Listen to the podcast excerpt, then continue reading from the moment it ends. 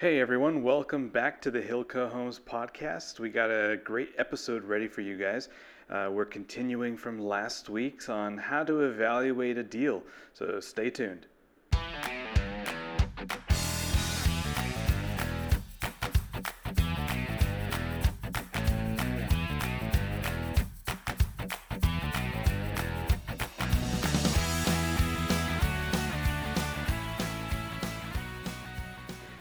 That we are getting into this whole topic of evaluating a deal, um, in last week's episode, if you uh, caught that one, we talked about specifically single family homes. Now, today we're going to continue that conversation, but we're going to get into how to evaluate multifamily deals and apartments. Now, this is something in the wholesale real estate world that, uh, um, you know, it's not it's not talked a lot about because most people get into the uh, into the market doing single family homes. Um, so there's not a lot of expertise out there uh, on this particular topic. And because of that, we have our very first guest, which is Hernando, one of our own, our very own Hilco teammates. Um, Hernando, you want to jump in on here and tell us a little bit about yourself? Yes, thank you, Mike. And my name is Hernando Arce. I'm an acquisitions partner here at Hilco Homes. I'm excited to be here today and thank you for the invitation. Uh, I've been doing real estate, uh, traditional real estate, for over 23 years. I started out in New York City and I did, very well there. I moved to Texas, San Antonio, about four years ago and uh, got to learn the, the area, the, the demographics, and finally made my move to downtown area where we are headquartered here at Hilco Homes. Awesome. So when when it comes to multifamily deals, can you give us a little bit of, a, of an idea of uh, how long you've been doing that and, uh, and why you like multifamily deals and how that complements doing single family?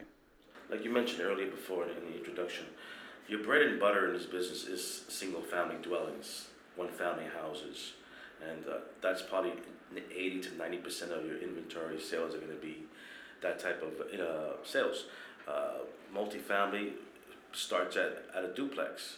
Now, for some of y'all listening on the East Coast, when we when I say duplex, they automatically think a two-story home, single-family home. But here in, in the west part of uh, states, uh, duplex a duplex means basically a two-unit building where you have two separate apartments and two separate meters.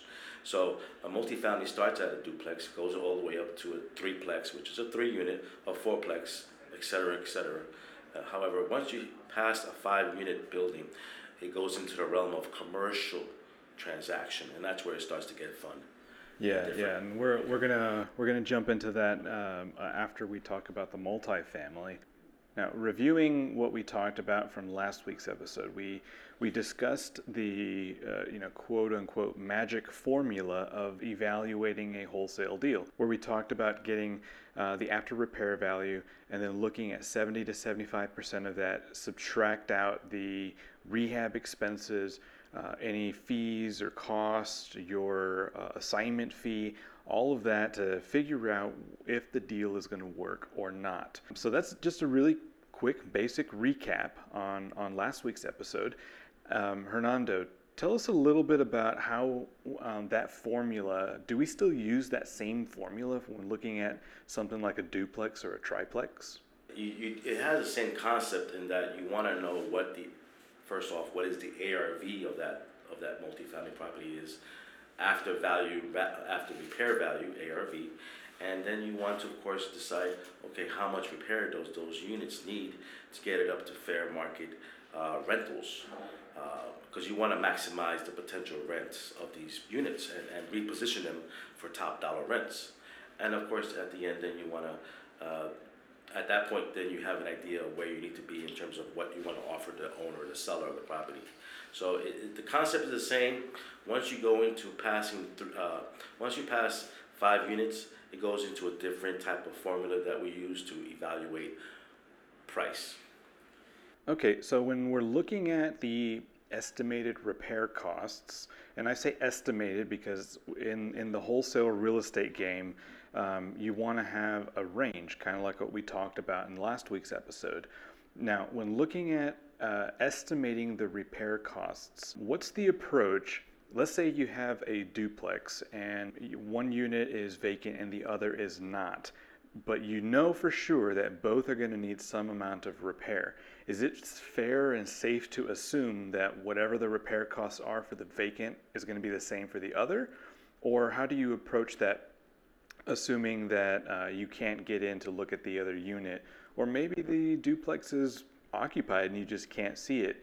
Uh, what what are your approaches and your and your thought process in that? You know, just like the uh, single-family homes, you can tell a lot from the outside of a property. Same thing where, where you're looking at a duplex or a triplex or a fourplex. You know, if you look, if you see how old the building is, if it's a newer construction, if it's older construction, but the exterior will tell you a lot on what the inside may look like.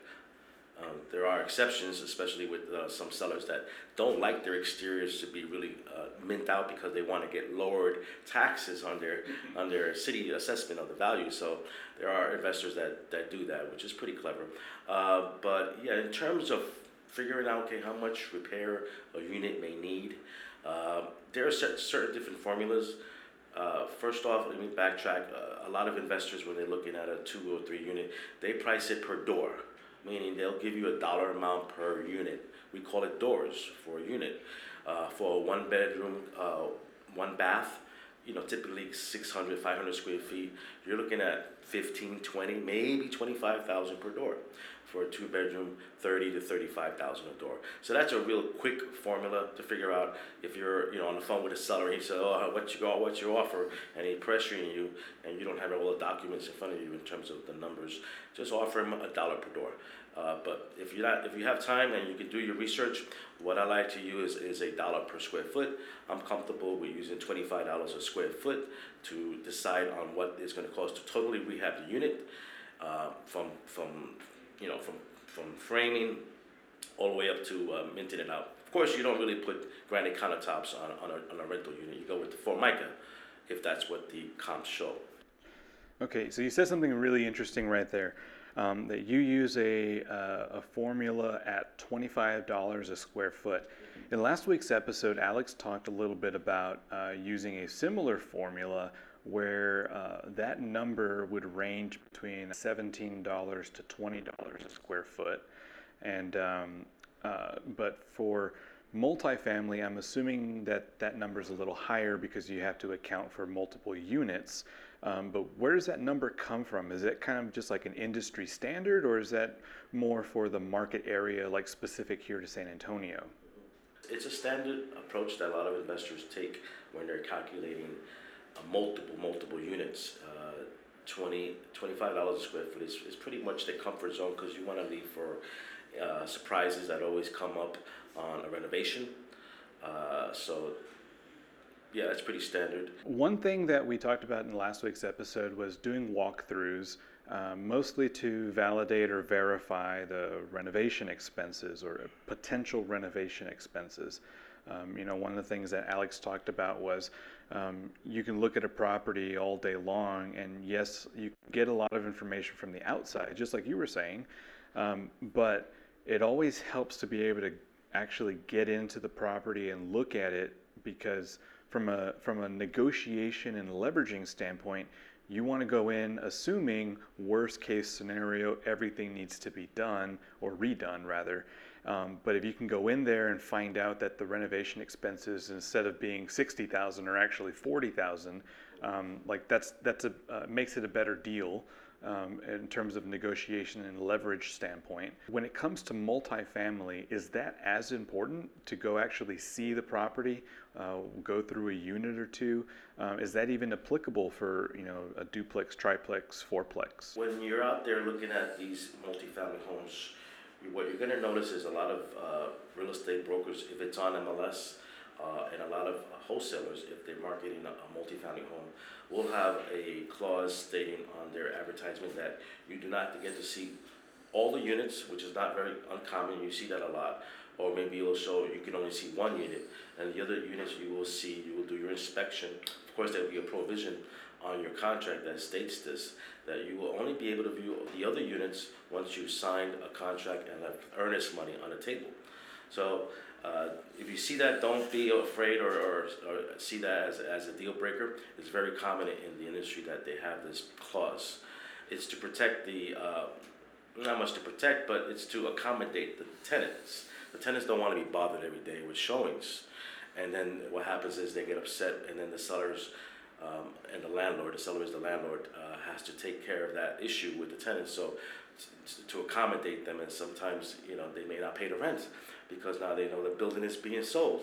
So there are a lot of loose variables when you're dealing with tenants.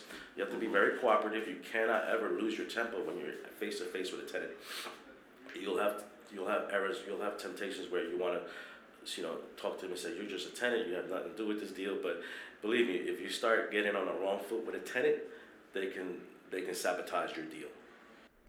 I'm glad you're bringing up the topic of having a tenant uh, in the in the conversation because um, that gets me to the the next bu- uh, bullet point here of uh, when looking at comparable values, how do you factor in uh, the rents? Like if it's currently occupied, if you know one unit's vacant, the other is rented, um, you know whether or not it's cash flowing. How do you factor that in when looking at comparable sales to uh, determine ARV? Okay, so there'll be circumstances where you'll be looking at a property and is what we call not performing or performing. Obviously, a property that's performing is where you have, you know, the majority of the of the uh, units rented out. In, this business of multifamily, especially when you're going up to the, the multi, multi, what, 15, 20, 30, 40 units, you're not going to always have 100% occupancy. That's common. That's that's life. That's reality. So uh, now in the in the other side of the spectrum, if you have uh, like what, what we're doing with Alex, he's he's working on selling a property that's 17, 16 units, excuse me, down here in South San Antonio. And guess what? They're all vacant, and they all have major repairs to be done. So there's a there's a property that's not performing at all. And so with that, you have to make an adjustment on price, obviously, uh, for something like that. Uh, and that all depends on how many units are not performing. But yes, an investor would want a discount on the sale price if a property is not performing.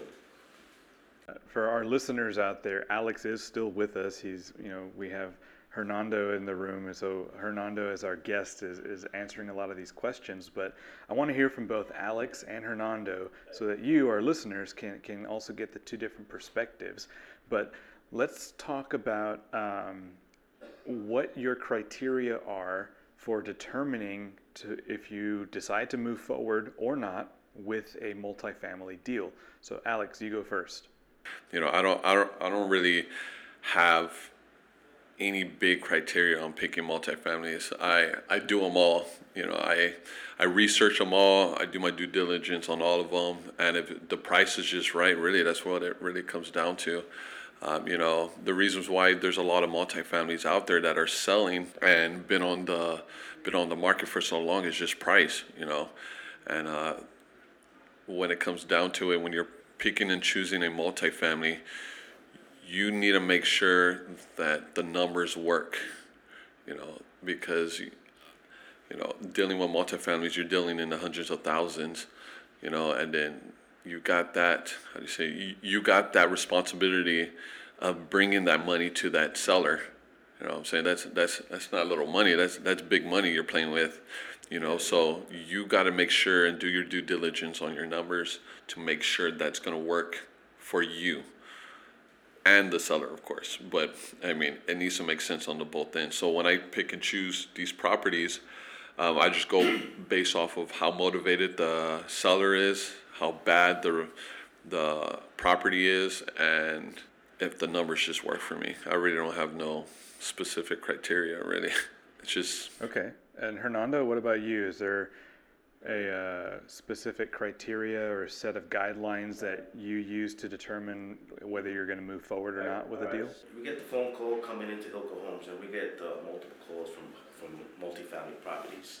Now, when I say we're not talking about commercial buildings, industrial buildings, we're not talking about uh, warehouses. We're talking multifamilies here.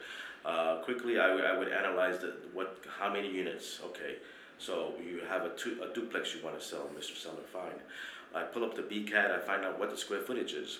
Because you can have a four unit building for sale and it's a thousand square feet. Hello?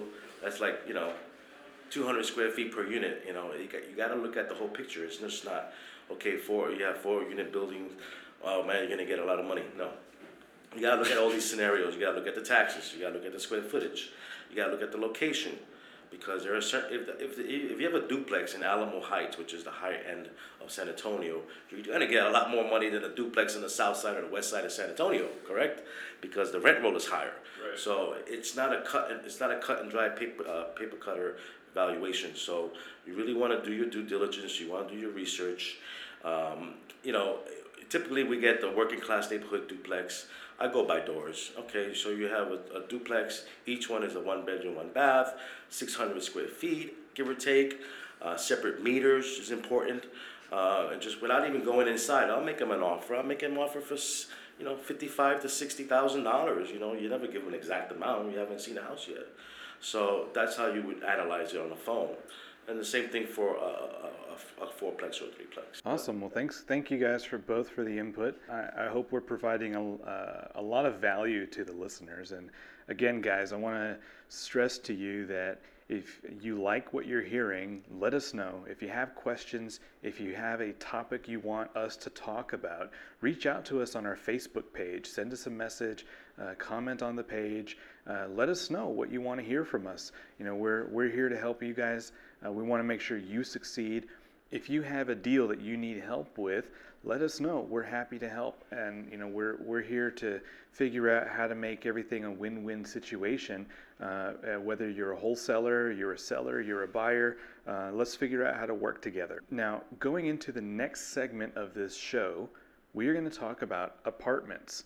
Now, Hilco Homes right now is poised to be one of the bigger wholesalers of apartment deals in the country. We're ramping up our our processes and our systems to be ha- able to handle more apartment deals. And we want to talk a little bit about how to evaluate an apartment deal. Now, one thing I want to point out before we get into this is that looking at an apartment deal is quite a bit different than looking at a multifamily or a single family home.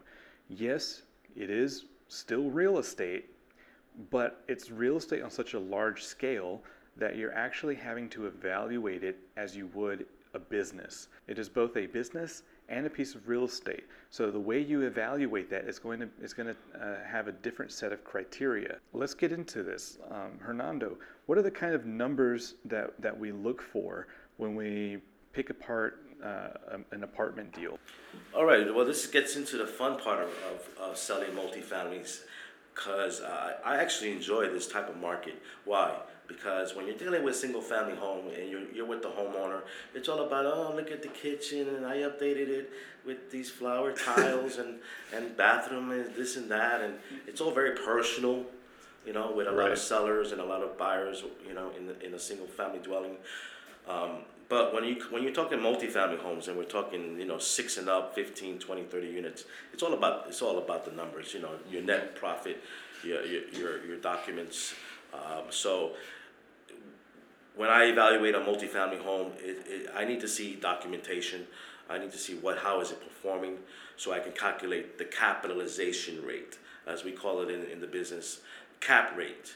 And so that's that's really where you need to focus your attention on when you're on the phone or you're dealing with a seller who has multiple units.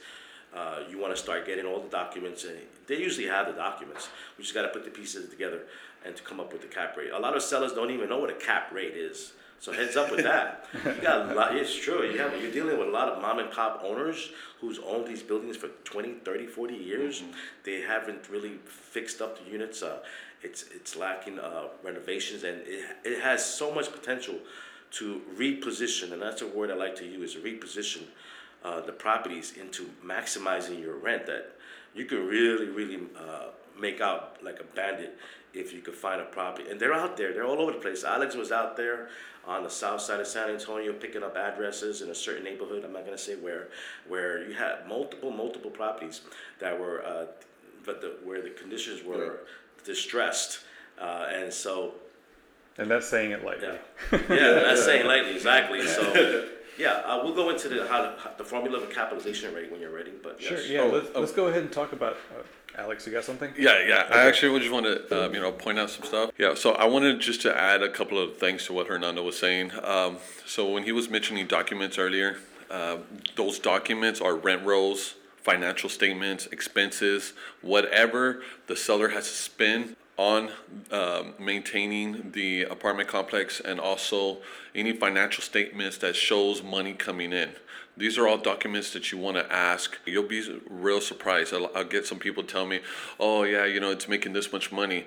Yeah, but it's also losing all this money just to maintain that property. Also, some of these sellers, these mom and pop sellers who own these, uh, you know, these 18, even 25 units, sometimes you know, the they don't. Some of them, you'll be surprised. Some of them don't even understand what the cap rate is, and they'll tell you how much their property is worth.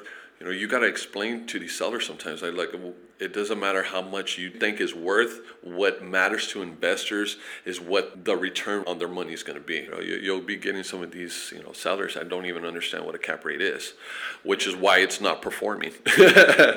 so just keep in mind it. Now, Alex, you you put a lot of uh, a lot of information in that uh, little statement right there, um, and let's let's go ahead and uh, pick it apart and go piece by piece so we can help uh, the audience uh, get a better handle of what what we're talking about. And for those of you that are doing this and you're experienced in this, this is probably going to be a very basic segment of the episode for you.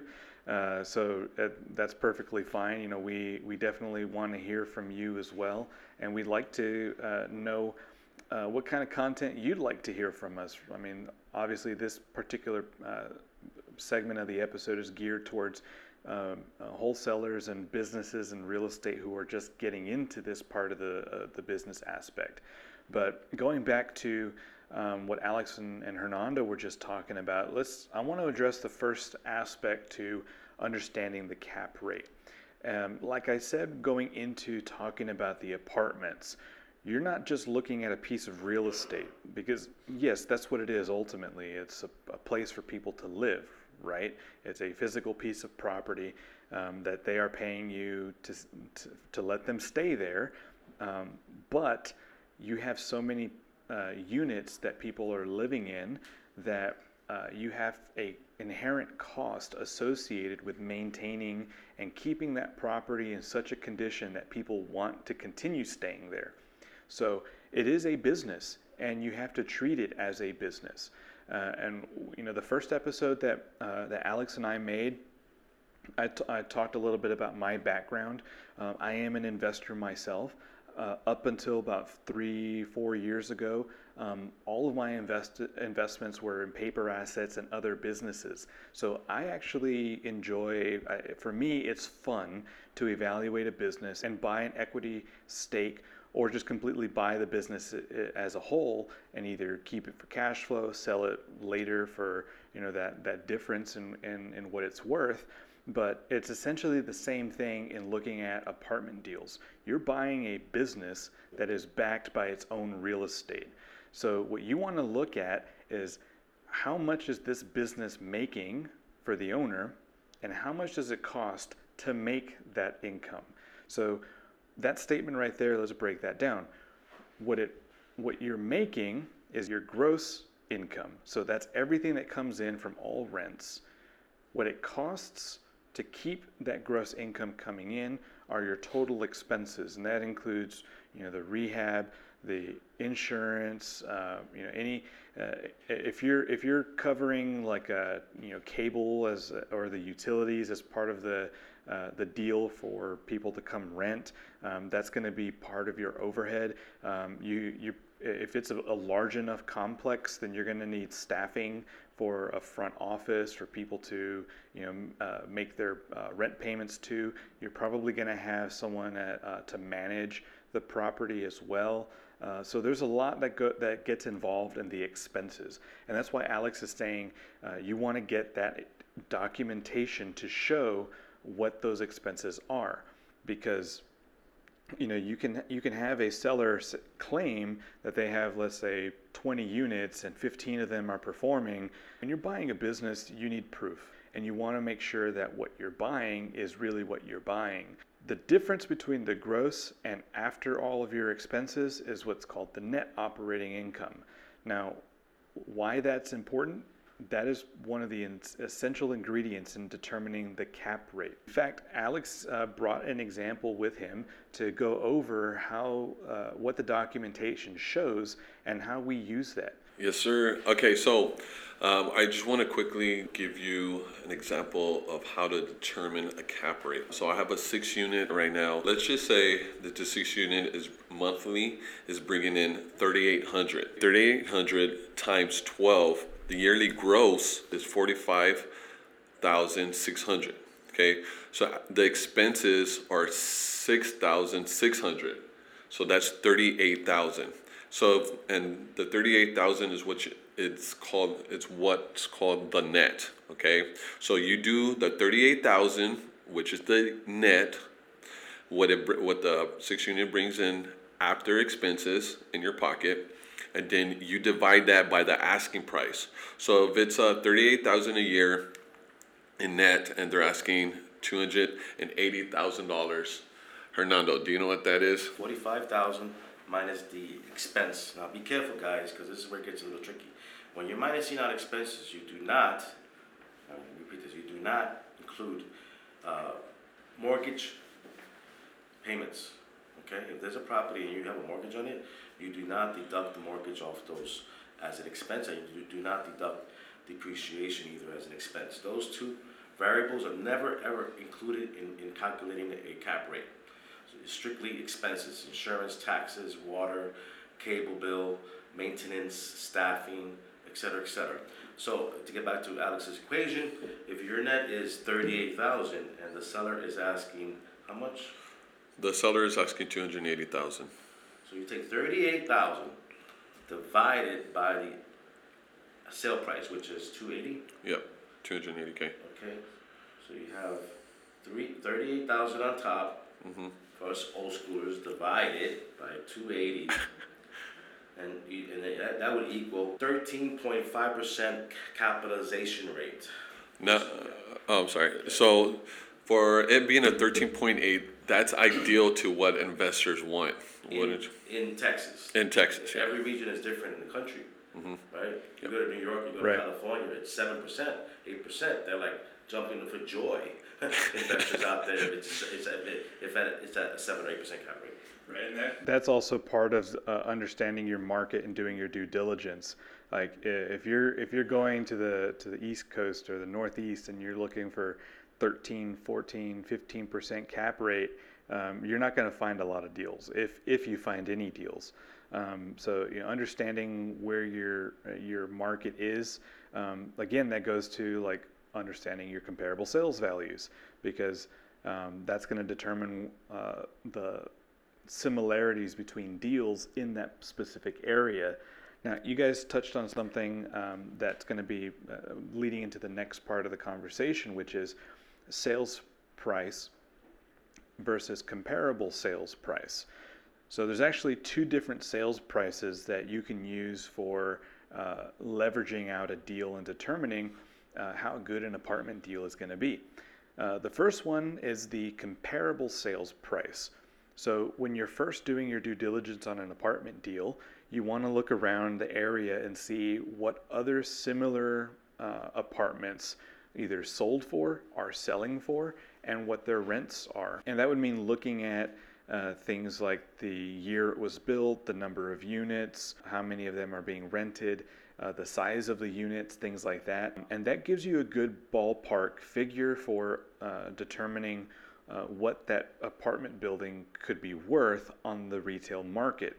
Now, we're in the wholesale business, so we don't really deal with the retail market. What we deal with is the sale price to the buyer. And that sale price is always going to be much lower than the retail uh, uh, comparable sales value. Now, to make the analogy between what you do in single family homes and with apartment deals, this is almost the exact same thing as determining ARV and your equity position. And that's important because when you're anytime you deal with a buyer, you need to understand what their exit is because that's going to determine the strategy and their approach to the investment. Are they coming in all cash? Is it a syndication agreement? Are they leveraging something else? Is it a 1031 exchange? Are they getting a loan? You know, there's all these different factors that are going to play in to what their exit strategy is going to be. And if their exit is going to incorporate taking that equity position, then the sales price that that you're going to do at the wholesale cost versus what they're going to sell in the retail market, that difference is going to give them a, a big chunk of change when on their exit. Now, when determining the cap rate, you always use the sale price because it is what they actually paid to get that property.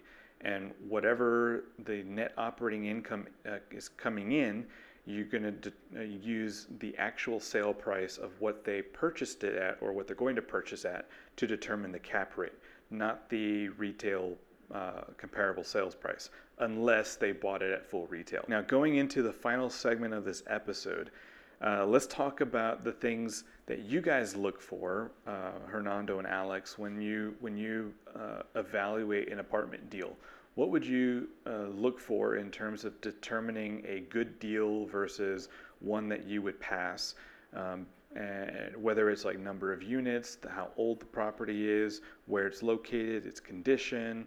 Um, just give us a little bit of insight on the types of deals you look for. You know, in case someone in our audience is listening and they may have a deal like that, and they they can network with us and maybe make something ha- come together. So let's start with Hernando this time. What what kind of things do you look for in in an apartment deal? Uh, well, let's see. I mean, we, we're open to looking at any property. So if, if all the listeners out there, if you're talking to a seller and they have a, a multifamily apartment building, uh, yeah, send it out, send us send us the information. Let us evaluate it. When I do my research on a property, okay, I want to know what the situation is first.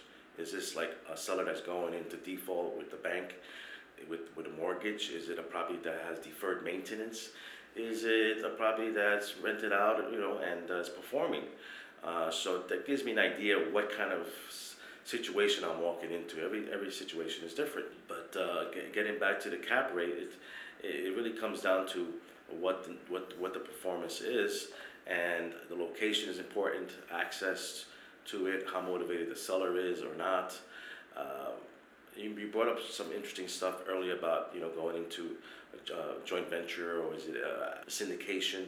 Uh, a lot of times owners will finance the, the deal for you, which could be attractive, right? Now you got to be careful because uh, you know as a wholesaler you get paid, and if there's no actual sale transaction with cash, and it's a owner financing, you got to make sure there's enough uh, meat on the bones where you can actually get paid, right?